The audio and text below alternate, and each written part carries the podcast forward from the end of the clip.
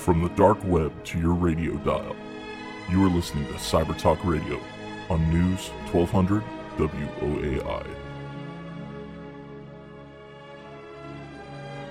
Welcome to Cyber Talk Radio.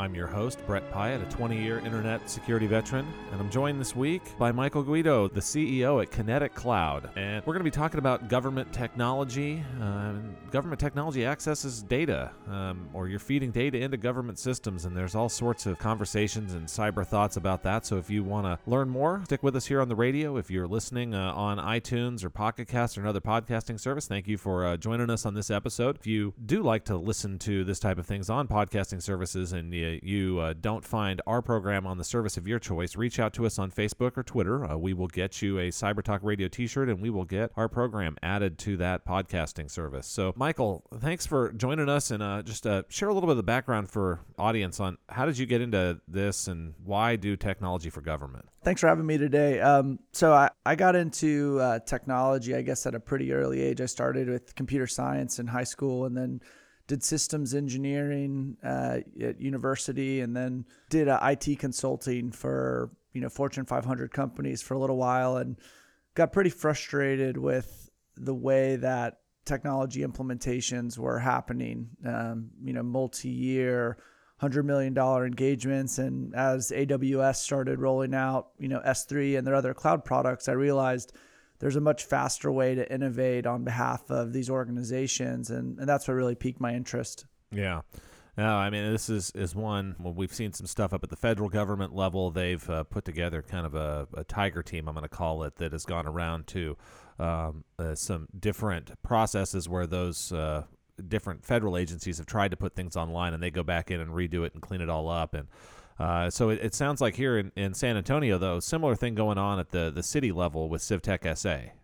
Yeah, um, CivTech SA was a, a program that uh, you know uh, City Manager Sculley launched uh, with the Office of Innovation, and they were really looking to engage the tech community to embrace um, you know new ideas to kind of rapidly innovate on behalf of citizens and um, Kinetic was interested in you know a couple of the challenges and ultimately got selected for one with the Department of Human Services. As you look through bringing technology into government, uh, for the listeners out there, uh, go ahead and, and, walk them through what is this the process? What was going on with the Department of Human Services before technology came in, and how, how have you guys changed that for for what's happening there at that department? So the Department of Human Services offers uh, a lot of different services to the citizens of San Antonio with the Emergency Utility Assistance Program.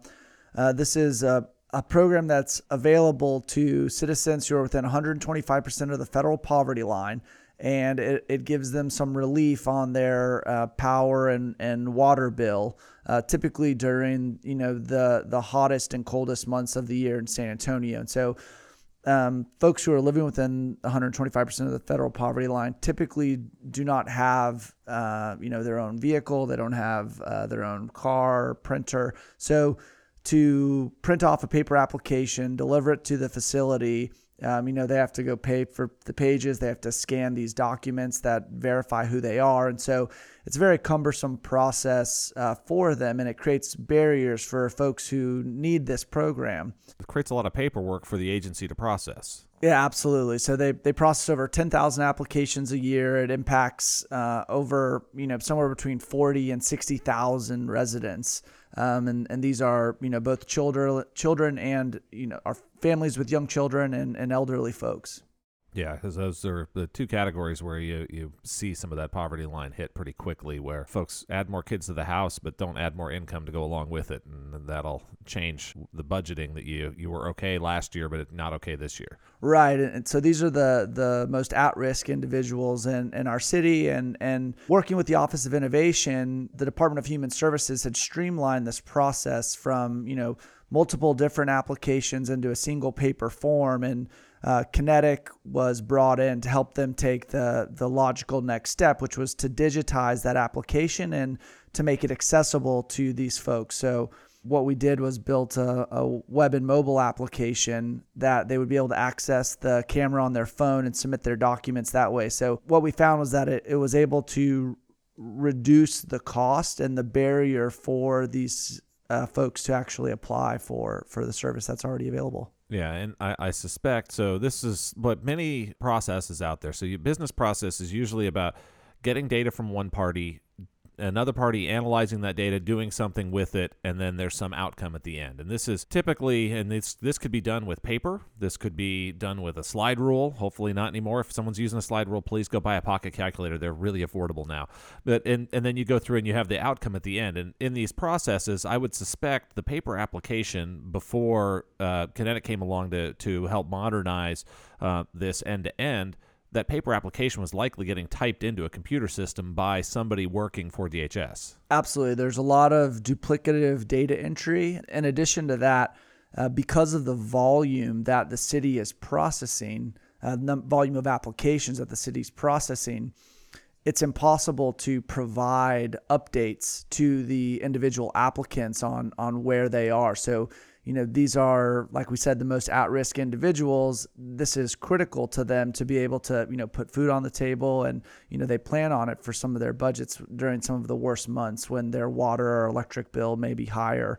For, from heating or cooling their home. Yeah, um, and, this is a thing where, where timeliness matters. Absolutely. Yeah, like it, it, can't take 30 extra days to process this application because that was last month's power bill. Right. And, and you know, one of the side effects um, of consolidating the application was that it wasn't always clear to the applicants on you know what paperwork was required for the service they were requesting. Yeah. And so while it streamlined the process, it, it, what ended up happening was DHS was going through applications that were incomplete, and because it was paper based, there's a lot of mail going back and forth, which further delays the credit being applied. Yeah. So as you're you're going through on this and and on the the paper form, look, eh, the paper form is safe from cyber criminals. Like it's pretty hard to hack the paper application. It's hard for cyber criminals to fill out a bunch of fake paper applications. Uh, but there's that burden of processing those paper applications. It's slow. The the employees at DHS are doing the the overhead operating themselves. So one of the things that we we hear very often is that look, this paper process is safe. Whether it's at a medical office where you you go in and you see all the wall of records and they're like hackers can't get these. But there's I think all sorts of, of problems that we won't dive into here on the the paper record side of things. That so in this case, so you guys have now made this application accessible via web and mobile. Uh, and you've made it now where it's on the internet, and there's this new scary cyber risk that it's on the internet, and, and hackers could go after it, or hackers could fill out fake applications and spam the system and create a denial of service. What are you guys seeing so far on the application and, and kind of for DHS? I'm sure they're going to get some more spam now. Like it's going to be greater than zero because you didn't get a lot of spam paper applications. That was really hard to fill out. But the amount of time and energy that they're spending, um, how's the the workforce and the employee efficiency things going along there at DHS? So before the digital application was built, it, it was taking approximately 45 minutes to you know verify that all the supporting documents are there and that you know the the, the applicant is in fact a, a resident of San Antonio. Um, we've reduced that time to almost 50%. It's down to about 25 minutes. And when we build a direct integration to the case management system, we expect the processing to drop uh, even further, maybe down to five or 10 minutes. So a you know significant increase in efficiency for on the city side. Yeah, and so you could you could deal with a, a bunch of spam applications at that, especially those spam applications. If Somebody fills a form out and their name is is Bob Jones, and Bob Jones doesn't actually live here. They just hit they flag it and delete it or whatever else. But are you guys even seeing any of that stuff yet? Not yet. So um, you know, I think the the biggest component of this, and and really what we were focusing on was you have the data entry and the acknowledgments that the applicant is applying and then you have the the human aspect from DHS where they're making sure that the documents back up who the person is who they say. So if it's a family with small children they need to provide a birth certificate. Yeah. Um, we can tell if that's you know legitimate or not. Same thing government issued ID and that needs to match the applicant name that was put in so. Yeah so as you're, you're going through now, you're handling this sensitive information, and so uh, do you get folks saying, you know what, I'm willing to put a photocopy of my driver's license, or I'm willing to put a photocopy of my ID, or I'm willing to put a photocopy of my son or daughter's birth certificate and hand that in a paper application, but I'm not willing to do a digital version of that. I'm worried it's going to be in some system and get leaked out. Yeah, so we worked a lot with the uh, Information Technology Office with the City of San Antonio to make sure that all of the document submission is secure. And the initial feedback we've gotten from you know the applicants who are applying has been pretty positive. You know, they uh, want this service, and if we are able to eliminate the hassle of you know scanning documents. Most people don't have a scanner today. Yeah. Um, Or a and then, photocopier. Or a photocopier, and then and then having to you know deliver these documents in person because it's it's an emergency. These folks uh, are having to take time off work to do that, and you know potentially use public transportation. So to be able to submit it when it's convenient for them, uh, I think significantly outweighs the concern around you know submitting some personal identifiable information. You're listening to 1200 WAI. This is Cyber Talk Radio, and we're talking about government technology, um, secure data submission. And uh, I'm joined this week by the CEO of Kinetic Cloud. Uh, they've uh, been working on a submission process to uh, help folks here in the San Antonio area uh, get uh, emergency assistance for utilities. So if you uh, know someone who may need help. I, I, know we're coming through summer here. We've had some rain. It's been cooling off. Uh, you may not have the electricity bill up at the level uh, it was a couple of months ago, but maybe even if you're a little bit behind and you're trying to figure it out, uh, check out uh, the new online uh, way you can submit this via web or mobile through the work that Kinetic has done with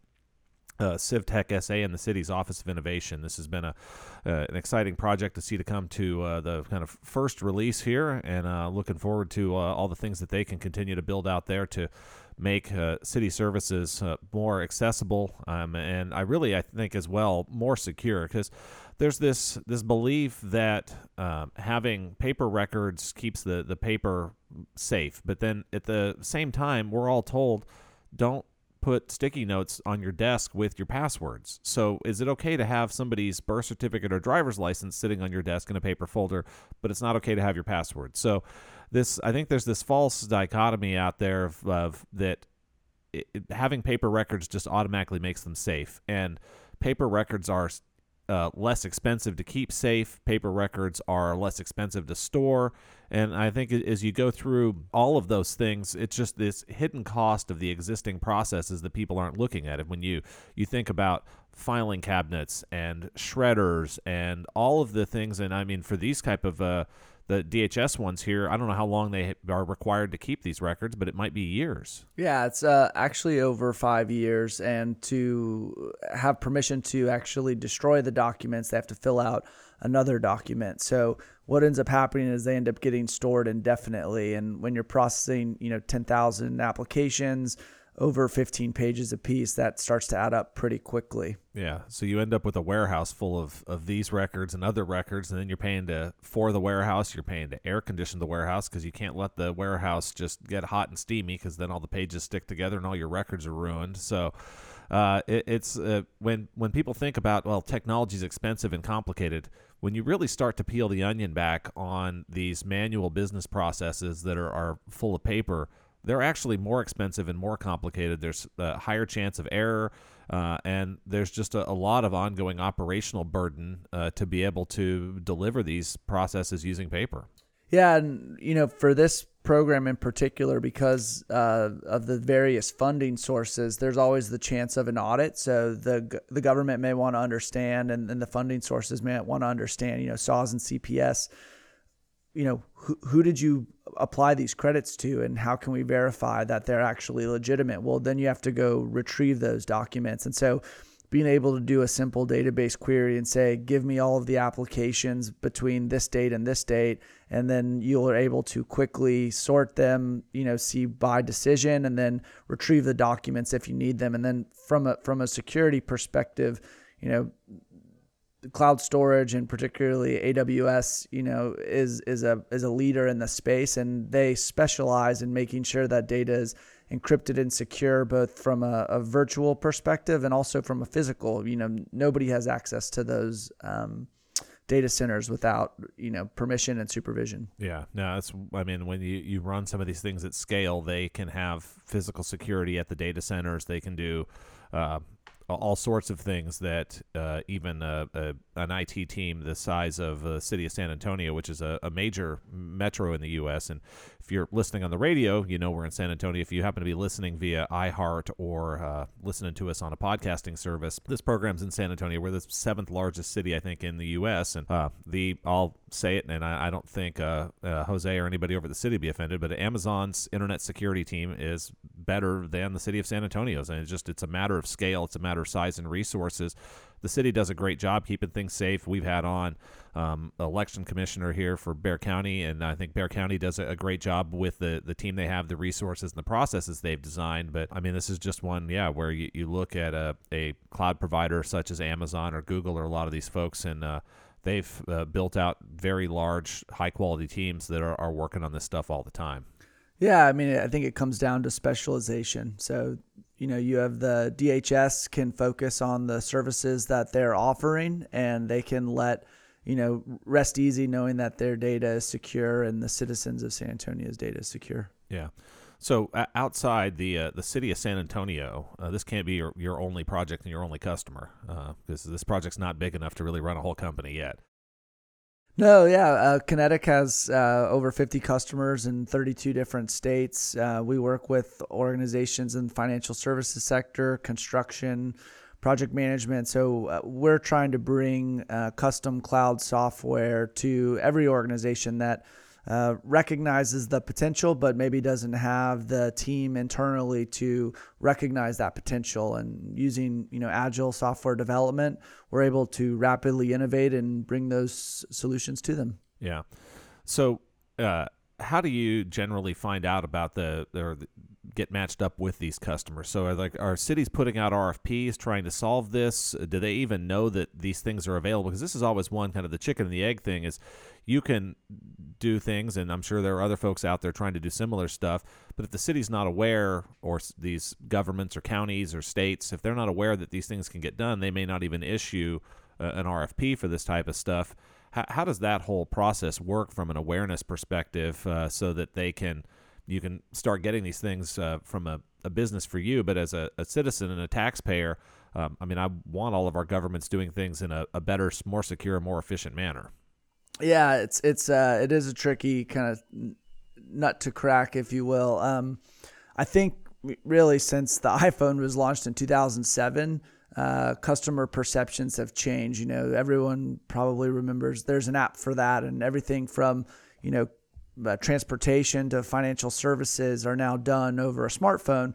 And so citizens are demanding those types of services, and, and governments are are trying to respond to that need. Um, both from a, a, budgetary constraint perspective, but also just to improve and enhance the services that are offered to citizens. So it takes, you know, forward thinking city officials and, and management teams to embrace it. And, um, you know, I think the best approach is to really just start small, find a, a, a an island project, if you will, where it's, you know, not a big bang approach and, um, work to improve that process. And then once you start there, it's pretty easy to start rolling it out to other services.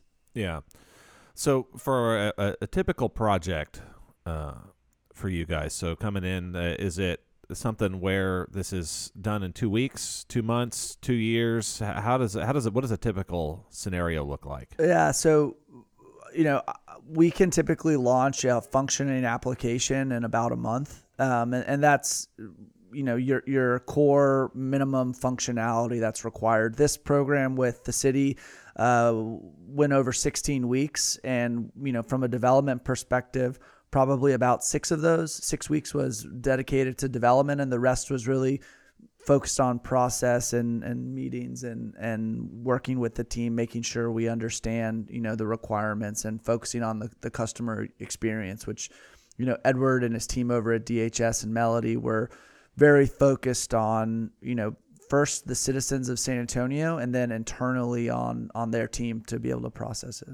Yeah, and I think this is one for for those listening, and you you think that all of these technology projects are just all software development, and and and software development's the thing that takes up all the time in the whole project. As you just heard Michael there say, it's a 16 weeks, six of which was really focused on development. 10 weeks focused on making sure you're going to actually develop the right thing. uh, and then on the training for the users and to make sure that everyone understands the, the change in the workflow and the process and how things are going to be done differently. And if you you don't do the requirements gathering and validation up front, um, just like if you're going to go build a house, if you just tell the uh, general contractor, I want 2,000 square feet, um, you could, if you're not any more specific than that, who knows what the heck you're going to get? You might not be very happy with it. Same thing on the software development. If you're just like, I want you to write some software to change this process, uh, that the the builder, which is the developer in this case, their ideas of what might be the right thing to do may not align with yours. And um, I think in, in the software world, people skip this requirements gathering phase because they're like it's just bits on a computer and I can just go back and change them real easy. Um, where if like you're building a house, everyone double and triple checks the plans before you, you go put the the first uh, nail into the uh, or before you pour the cement for the foundation. They're always double and triple checking that because you feel like on the physical construction it's harder to go um, and redo it. But it's just, I think, as hard in the software side. How do you, you have those conversations about requirements gathering with with the the agencies and with folks that maybe that have not done um, uh, projects like this before? Sure. So, uh, with this particular project, and really the way Kinetic operates was is a significant departure from you know my days as a consultant. So, while there is some requirements gathering, we are developing in an agile process. So what that means is we have the end user or or you know the client specify uh, what we call user stories. You know what the actual functional pieces that the application needs to accomplish for them. And then we take a first crack at okay well how does this look as from a software perspective? And then we put that right back in front of the client as soon as it's a, a piece of deployable code so that by getting that constant collaboration with the team we're able to flesh out you know the most critical requirements first. And and that you know we are constantly uh, tweaking the architecture to be able to support what they're looking to do um, but we're not talking about you know tons of pages of documents. It's it's all embedded into the the cloud software that we're developing. Yeah.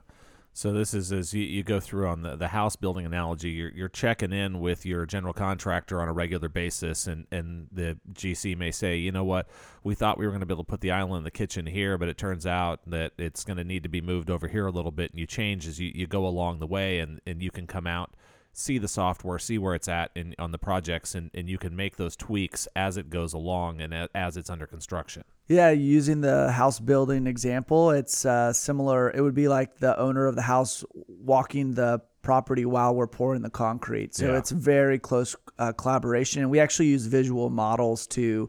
Uh, break down the barrier between you know business process and technical folks. So you're listening to Cyber Talk Radio on 1200 WAI, and we've been talking about technology for government uh, with Michael, the CEO of Kinetic Cloud. Uh, we're going to take a quick break here for a news, traffic, and weather update at the bottom of the hour. If you uh, just turned your radio on now, you can listen to the rebroadcast and a replay of this on our website on Tuesday, October the 9th. Uh, it'll also be up on our YouTube channel if you would love to watch a still photo of us uh, while we have this conversation. Uh, we've been asked about doing video before, and um, it's, it's, just not going to happen. Uh, so we are a radio program and a podcast. Uh, the YouTube folks uh, seem to still allow us to put up a still photo. Surprisingly, we have more podcast subscribers than we do YouTube subscribers, and I think it'll stay with that way uh, for now on into the future. Uh, if you are listening to us uh, on 1200 WAI right now, we're going to take that news, traffic, and weather update. Uh, we're going to be back to talk about why cities should invest in innovation and technology, and then we've got a, another kind of example of the changes in the way technology is getting rolled out and deployed now versus the uh, kind of big upfront project and a maintenance fee uh, to uh, a cloud based subscription and as a service where uh, you, as the customer, get to hold uh, that software company accountable every single month uh, to continue delivering value to you. So it's not one where they can uh, get that check and then go run off to the islands and vacation for the rest of their life. So we will be right back here on Cyber Talk Radio.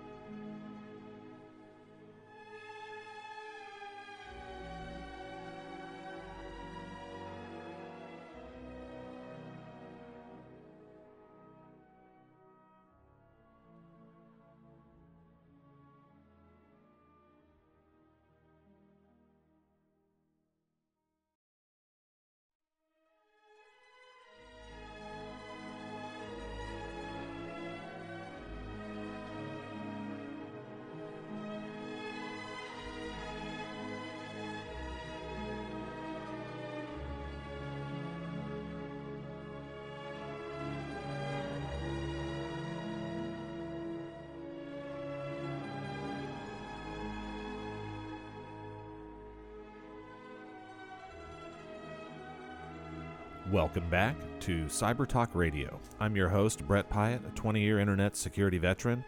And this week we're talking about uh, the importance of technology for government and uh, where things are headed uh, over the next 20 years uh, with uh, metro areas growing.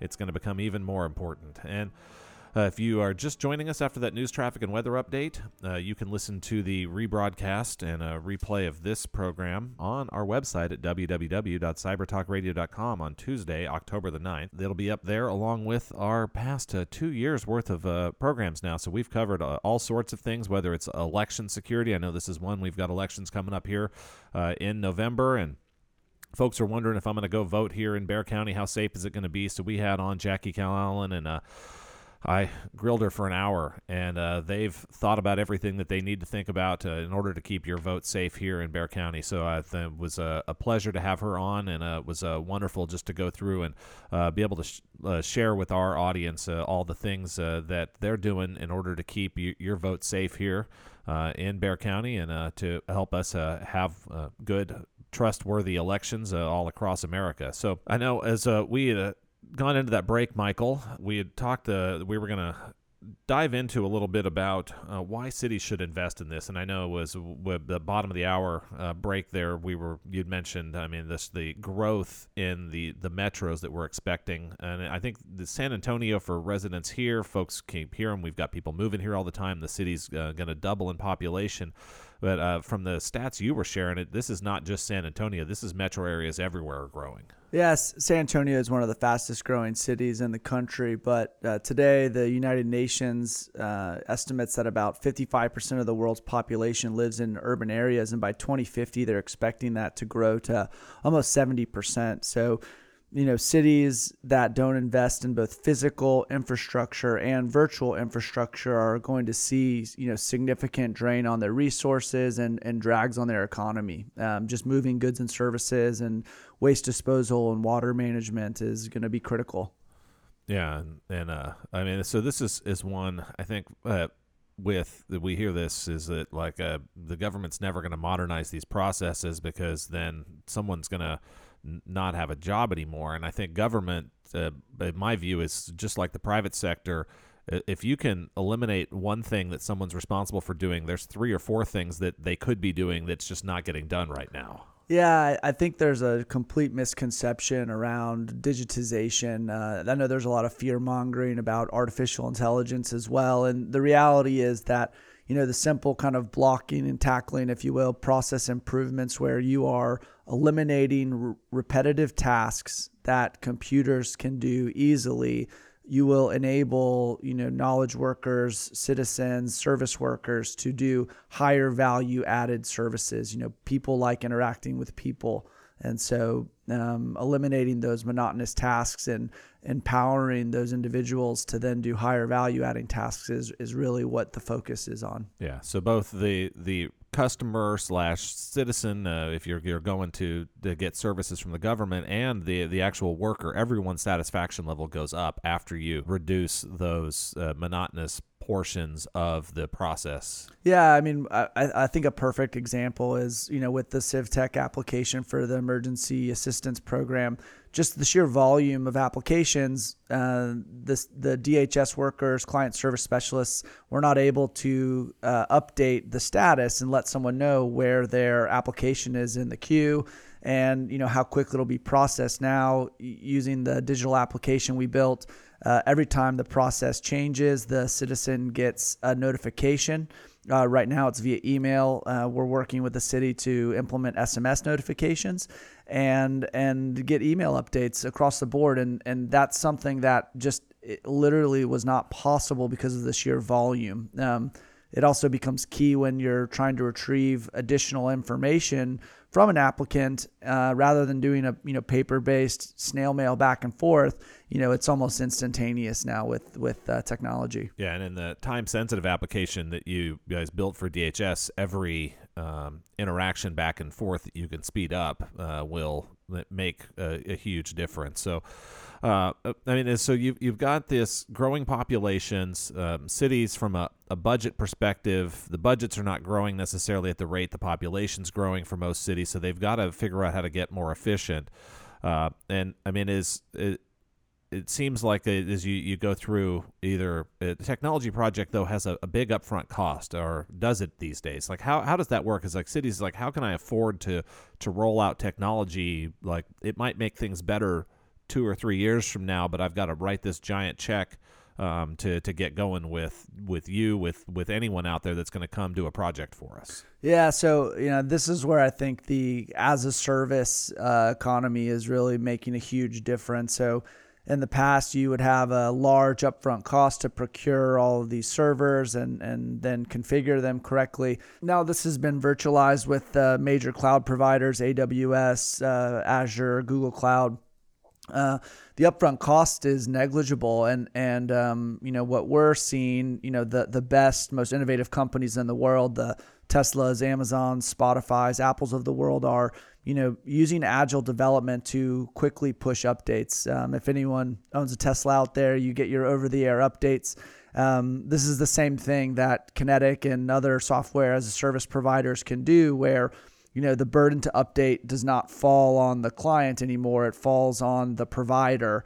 And by you know lowering the upfront cost and and then having you know long-term annual licenses interests are aligned between uh, the client and the consultant. And this was not always the case. You know if your primary revenue driver was you know asses and chairs then you're not really incentivized to solve the problem. And uh, now that's changed with the as a service economy. If it's just a fixed bid of if you you build this thing to the minimum spec requirements and then we cut you a check and then you're done uh, you're incentivized to do it just barely good enough to get it over the hurdle um, and then take your money and go retire on a beach somewhere. Uh, but in the the as a service model you've got to continue to earn that customer's business on an ongoing basis. And I, I think this i mean this works out better for both the the municipality and for the the software provider um, because in, in that consulting world as well, like if you get a really big project, you might have to hire 30 people for the big project, and then the project ends, and then you've got to tell those 30 people, "I'm sorry, I don't have a job for you anymore," and you get this this roller coaster ride up and down for many of these um, kind of big upfront project based uh, consulting in the software world, and and with that that up and down, you you have to pad in a lot of, of different things in the software as a service world. You have a team that is they're working on that platform all the time. Um, and it's consistently, it's much more of a, a marathon pace, and it, it's one where uh, the revenue continues to come in, um, but you don't have the upfront price, and that allows you as a, a business to um, have the right number of personnel on staff all the time, and you can have more stable employee life, uh, better for them, and uh, better for the customer. Then, yeah, absolutely. It's it's about you know helping plan and making sure that you know the client is getting served adequately and and by you know aligning those interests um, you know I think it's a win-win for everyone involved so you've you've got the drop in upfront costs as you, you move to this as a service model. So instead of a big check and then maybe some tiny little maintenance fee afterwards, but the maintenance fee is really putting the burden on the municipality to uh, install the software updates and patches and maintenance all themselves. And the, so the as a service model changes that. But I mean, what else has been going on in the software development world to to really change the cost of of systems and deployment and, and management of this stuff over the long run? Yeah, I think there's kind of two trends. So obviously, you know, folks who are familiar with technology have probably heard of Moore's law um, as the you know size of the microprocessor you know decreases by half the um, the cost also decreases about 50% so you know from the late 1990s the cost of software has dropped uh, uh, hardware excuse me has dropped you know almost 70% um, and and you know we're you can see that on the as a consumer where when flat screen TVs first came out, you know they were multiple thousands of dollars. Now they're you know less than a thousand dollars, except for your super high end yeah, models. I, I, heard somebody got a, a, and I don't know if they're still running it or not, but one of the uh, online um, I'm gonna call it a membership club. They also have stores. I won't name them on here, but they were running a, an 85 inch Vizio for 19.99 available via online. So you get an 85 inch television now for for less than two thousand bucks. It's crazy. Yeah, so that, that's on the hardware side, and then on the software side, um, you know, what we're seeing is the uh, proliferation of what we call, uh, you know, low code platforms or frameworks, and what this allows uh, organizations to take advantage of. Um, you know, Kinetech is a, a great example with the city of San Antonio. We're managing one code base um, that's device agnostic. So that means that it, it's more accessible. It works, you know, across uh, device type, whether you have a smartphone or a tablet, and operating system, whether you're, you know, Android, iOS, or a Windows. And this uh, provides a, a more seamless user experience, regardless of, you know, your your customer and, and the device that they prefer. Um, but it, it also uh, decreases the maintenance cost. You're not having to keep an Android app and an iOS app up to date. And um, I think that's that cost savings is again something that's helped drive the cost down, and, and we pass that on to the customer. So, and with the uh, kind of accessibility piece of this as well, so from a, a government perspective, um, many folks maybe don't have a computer at home, they don't have internet access at home, eh, but I mean, it, it seems like cell phones are pretty ubiquitous at this point with internet on that phone. Yeah, I mean, um, I think that the internet and, and there is a digital divide, and that's something that you know. Again, we talked about cities investing in technology. That's a, a key area where you know uh, someday I hope that you know most cities have at least a basic broadband that's you know free or very cheap. Um, but today, the internet and and having some form of connectivity um, is is almost a necessity, like your utilities, uh, water and power, and and I think that you know taking that into consideration uh, was a key part of the development for this, and that's why we're moving you know not only from email notifications but to SMS because, like you said, some folks may not have an email, but most of them have a, a, a cell phone, and, and more likely than not a smartphone. I think there's over 500 million, you know, devices in the United States alone, uh, yeah. with a population of 300 million. So yeah, so yeah, what this means is that a bunch of us are carrying around two phones. Yeah, you've got your, your work phone and your personal phone. Yeah, or or a tablet, and yeah. and um, you know, I think that as you know, the millennial generation uh, continues to grow up and become connected and engaged citizens, you know, they're they're digital natives and they expect digital services and they want a way to interact with you know their their city and and the places that they live.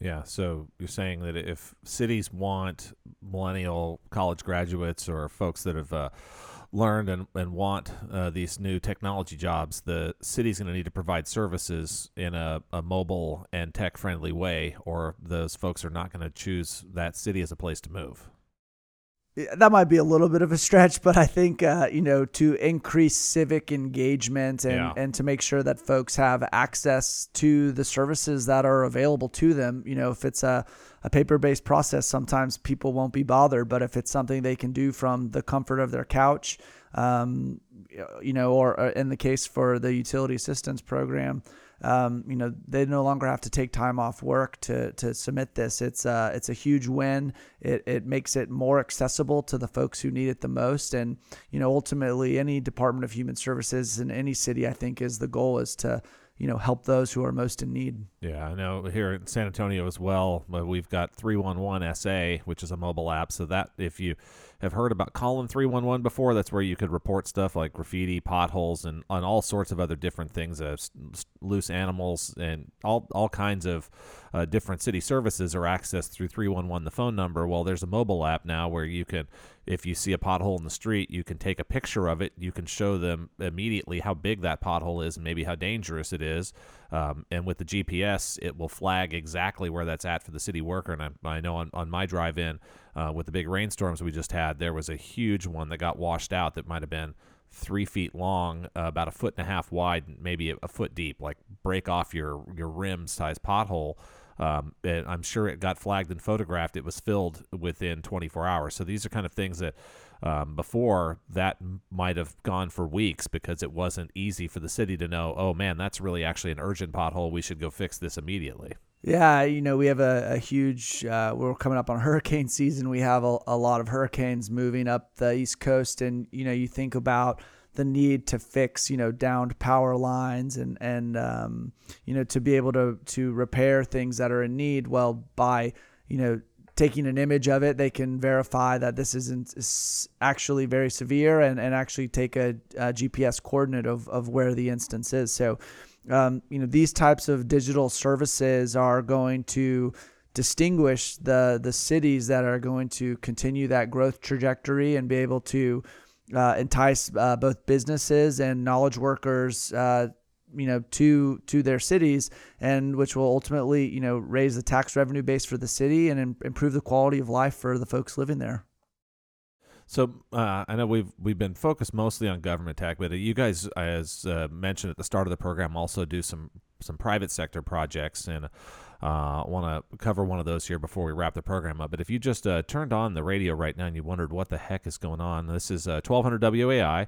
Uh, this is Cyber Talk Radio, and we're talking about government technology. Um, at the start of the program, we went through some of the security concerns about data and digital and all of this. If you uh, wanted to listen to that, this will be uh, up on our website and podcasting services on Tuesday, October the 9th. Uh, you can find us on the web at www.cybertalkradio.com or on iTunes, uh, Pocket Casts, or uh, any other podcasting app out there. If uh, you are listening to us on one of those podcast apps, thank you very much. If uh, you do have a favorite app and we're not there, uh, reach out to us on Facebook or Twitter. Let us know which podcasting service you prefer. we will add our content and get you a t shirt. Michael, on the, the private sector side of stuff, as we had that news traffic and weather update at the bottom of the hour, we had mentioned uh, you worked with a, a, manufacturer that was trying to, to digitize their supply chain and ordering process, and they went with the project in, in I'm going to call it the old waterfall style model, where they wrote a giant check up front. They um, kneeled down on their hands and knees. They started to pray that this thing was going to work right. And then from your talk, I guess it, it did not go so well. Yeah, I mean, uh, the last you know 20 years that is littered with you know hundred million dollar implementations that failed and brought businesses to a grinding halt. And in this particular manufacturer's case, I think they spent about 20 million dollars trying to implement an ERP system to replace uh, an Excel and email based ordering process and. Uh, it was a failed implementation. Ultimately, they had to sell their business uh, to a competitor and um, the competitor actually is now closed. Um, the founders regrouped. They decided that they were going to do it right this time, and uh, you know stayed on the email and Excel process until it became a big enough problem. And Kinetech got involved with some of their largest distributors, uh, wanted to understand what the bottleneck was, work to address those problems, uh, like we discussed earlier, in an agile and iterative fashion. Ultimately, got sign off and then was able to roll that solution out across the network. And so what what they've seen and what I think other organizations and, and leaders need to understand and embrace is that technology, uh, custom off, custom software solutions, particularly deployed in the cloud, um, can be done at minimal risk to your business. You can you know fail cheap and fail fast, get that feedback, improve it, and ultimately you get a, a solution that you want uh, for a much more affordable price. And yeah, with the kind of flexibility of the cloud, you can afford to run in parallel much easier because in, in a normal uh, way things were done 10 years ago, you had to buy a bunch of servers, you had to put them in a data center. And then if the project didn't work, you still had the servers, you still had the data center leased, you were stuck with all of this stuff. In the, the cloud world, you can run this up spin it up in parallel to your existing business process and if the new system doesn't work you spin it back down and, and the cost stops yeah it's i mean that's the whole point of the as a service model and and um, you know what we're seeing in the marketplace is you know uh, businesses are adopting and in cities as well a, a bimodal uh, IT approach where your your systems of record your your main data stores you know still use that traditional waterfall methodology but then um, there's uh, the second mode, mode two, that's uh, rapid innovation, and they're looking to you know extend those systems, offer mobile and, and other digital services, try them out, see if they work, and if they don't, they can spin them down. But it, it allows you the flexibility to uh, you know experiment and innovate uh, in an iterative fashion very quickly and, and affordably. Yeah, so it, I mean, isn't this all done though? I, I so we've um, heard about business process optimization consultants out there for 20 years now, and business process automation they've been talking about for for 20 years, and uh, we've gone through this program on a, a, couple of example scenarios now. But I mean, are these just the last the last bits out there, or I mean, is is it what you're seeing that all of this 20 years of, of business process optimization and automation has been a lot more talk than it has been actual successful projects? Uh, yeah, I, th- I, think you know we again we talked about artificial intelligence and kind of the fear mongering. Um, I think some of the business process optimization stuff uh, has been uh, you know on, the hype cycle and and so now we're actually starting to see the benefits you know like we said San Antonio is uh, you know one of the top 10 largest cities in the country um, and and this is you know the application we digitized for DHS is I think one of 10 or 11 that they have. So there's uh, significant room for improvement within all types of government organizations and all, all different types of cities. And I think it's it's uh, up to the the forward thinking leaders to em- embrace that digitization,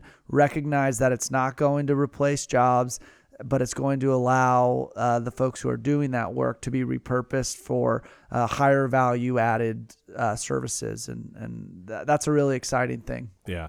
So for big cities, I, I see how this makes sense. what about all these small towns scattered across the U.S. and the rest of the the world? So they're trying to um, keep the residents happy as well. If you're a, a spread out rural uh, area uh, town, you might have real low population density. Um, you you still got to provide services to all of these folks. I mean, does the cloud change fundamentally how uh, small cities and, and small towns can do technology for their citizens? Absolutely. Uh, you know, as long as there's a solid internet connection, and that's, you know, part of what we talked about investing in that infrastructure to, to try to encourage folks to move there. Um, but, you know, you think about a paper bra- paper based process for a, a very rural city. Um, you know, there's going to be that cost, and folks are going to have to travel, you know, take time, gas money, get around, and and when you're able to communicate digitally, um, you can separate that or you can bring down that divide and, and engage your population um, in a more meaningful way. Uh, if our listeners now want to get in contact with you guys, where do they find you on the internet? Yeah, we're at uh, kinetechcloud.com, K I N E T E C H cloud. Um, so Kinetech's kind of a play on kinetic energy. Um, I was a little bit of a physics nerd when I was in high school and um, you know, for folks who aren't aware, kinetic energy is potential energy in motion, and um, that's kind of what Kinetech does for businesses. You know, technology is always changing. Uh, we talked a little bit about that as a service. You know, we take that that burden of the change for the organizations and are kind of like this little innovation department within our, our client partners that we work with. So what's uh, what's on the horizon for for you guys in uh, in 2019? Yeah, we're looking uh, to roll this uh, service out to other cities that are interested. Um, you know, we talked about smaller cities having that accessibility with the cloud. We can scale it to them in a, in a cost affordable way. So, um, offering that service to them. We also have some clients in the private sector that we're looking to engage. I think there's a lot of interesting interesting things going on in the healthcare space. Um, so helping digitize uh, benefit renewal programs is is a big thing for Kinetech, and uh, we also have some clients in financial services. So the, the goal is to continue to, to grow the organization here in San Antonio and, and our other offices, and uh, hopefully be an Inc. 5000 company by 2020. Well, Michael, thank you for joining us on Cyber Talk Radio. Uh, this has been a, a exciting conversation for me. I'm looking forward to uh, you doing more projects for the city of San Antonio, where I happen to live, uh, and hopefully our listeners out there in podcast land are uh, looking forward to uh, you or uh, somebody else going, man, we should be doing this for our city, and they start up the uh, the next cloud or whatever they want to call their company, and they go try to help their cities modernize. But uh, I mean, this project you've done with DHS here is a, a great one, and I'm sure many other cities that have uh, utility assistance programs maybe looking for a, a, similar way to, to modernize that and make it more accessible for uh, their residents uh, that are in need.